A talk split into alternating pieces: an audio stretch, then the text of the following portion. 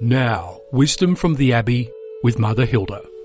If some of us have lived long enough, we can find that there is much in our lives to regret. Mistakes, sins, time when we've let the side down. And the constant companion is our own weakness. My grandmother used to recite a poem for me when I was a child. It was called It Might Have Been. I found it really, really sad. And when she explained it to me, I found it even sadder.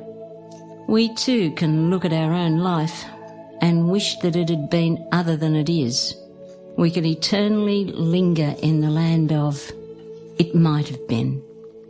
These areas become what I called the locked room or the locked rooms, plural. These are those places into which I do not give even myself admittance, let alone God. I try and pretend that they're not there. And when their memory steals upon me, I run away as fast as I can. I don't want to know. Now I forget that their memory is simply a call from their own loneliness, begging me to revisit them, absolve them, understand them, and give them peace. Furthermore, I don't understand that they are crying out for the God who can heal them. This is the same God, you know, who keeps vigil with me as I refuse to own my own life, or rather, own it as I want to be, not, not as it really is. This is the God who desperately wants admittance to our locked rooms in order to give us the joy of living freely and unimpeded by the perceived blackness of our past. Yet he will not force his way in. He waits and is prepared to sit with us forever in our brokenness and denial if that's what it takes. We forget that part of the blessedness of Jesus' time on earth was that he transformed our darkness into light. Truly, what is frighteningly dark for us is light for him that while our locked rooms frighten the daylights out of us, they hold no terror for him.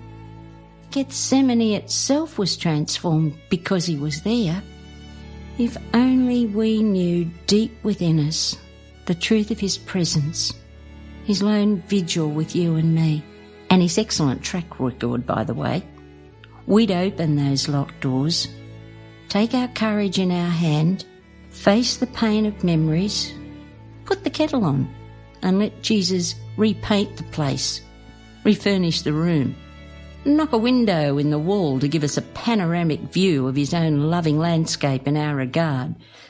Smash down another wall and turn it into a lovely sitting room with a welcoming fire and easy chairs when we could sit and enjoy each other's company and have him tell us the story over and over and over and over again of his love for us.